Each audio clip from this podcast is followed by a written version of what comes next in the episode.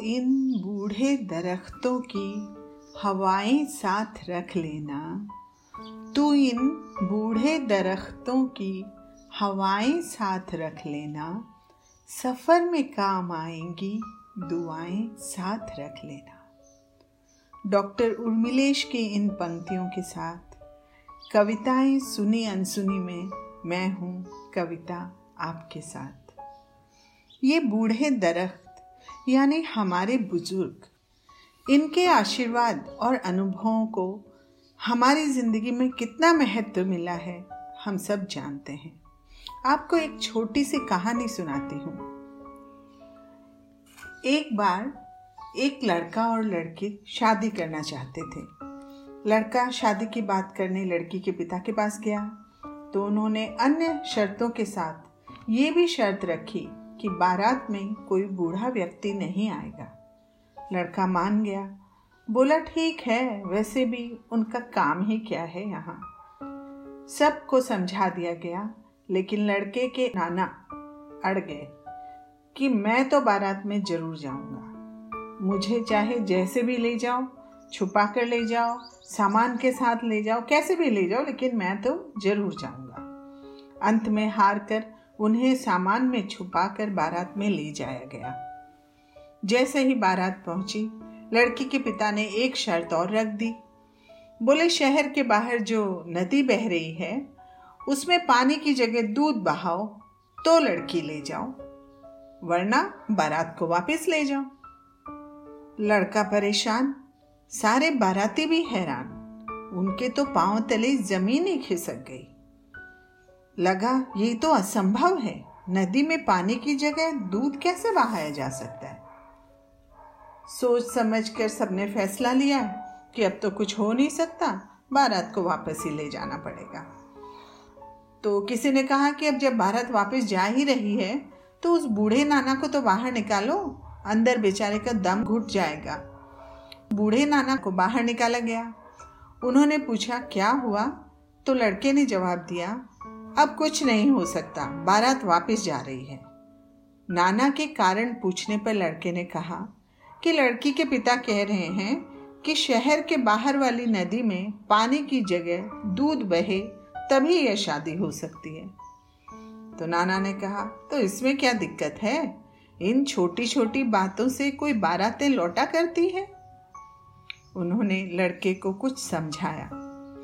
और तब लड़का लड़की के पिता के पास गया और उसने कहा, हमने दूध का इंतज़ाम कर लिया है, आप नदी से पानी खाली करवा दें। इतना सुनते ही लड़की का पिता उछल पड़ा और बोला, पता करो कि बारात में ज़रूर कोई न कोई बूढ़ा व्यक्ति आया है, क्योंकि इतनी गहरी सोच तो किसी अनुभवी बुज़ुर्ग की ही हो सकती है। जी हाँ ऐसे ही हैं हमारे बुज़ुर्ग और ऐसे ही हैं उनके अनुभवी विचार। तो आज की भाग दौड़ भरी इस दुनिया में हम बुज़ुर्गों के अनुभवों का कितना लाभ उठा पाते हैं या हम में से कितने लोग उन्हें वह सम्मान देते हैं जिनके वो हकदार हैं। वही बुज़ुर्ग जो अपने अनुभवों की विरासत, अपनी वसीयत के रूप में हमारे पास छोड़ जाते हैं। इसी संदर्भ में मैं कवित्री अमृता प्रीतम की एक कविता आप तक पहुंचाना चाहती हूँ। शीर्षक है, वसीयत। अपने पूरे होशो हवास में लिख रही हूँ आज मैं वसीयत अपनी। मेरे मरने के बाद मेरा कमरा खंगालना। मेरे मरने के बाद मेरा कमरा टटोलना। हर चीज़ मेरा सामान घर में बिन ताले के बिखरा पड़ा है। दे देना मेरे ख्वाब उन तमाम स्त्रियों को जो किचन से बेडरूम तक सिमट गई हैं और अपनी दुनिया में गुम हो गई हैं। वो भूल चुकी हैं सालों पहले ख्वाब देखना। बांट देना मेरे ठहाके वृद्धाश्रम के उन बूढ़ों में जिनके बच्चे अमेरिका के जगमगाते शहरों में लापता हो गए हैं। टेबल पर मेरे देखना कुछ रंग पड़े होंगे। इस रंग से रंग देना उस बेवा की साड़ी, जिसके आदमी के खून से बॉर्डर रंगा हुआ है। तिरंगे में लिपट कर वह कल शाम सो गया है। आँसू मेरे दे देना उन तमाम शायरों को। हर बूंद से होगी गज़ल पैदा, मेरा वादा है। मेरा मान, मेरी आबरू, उस वैश्या के नाम है, जो जिस्म बेचती है बेटी को पढ़ाने के लिए।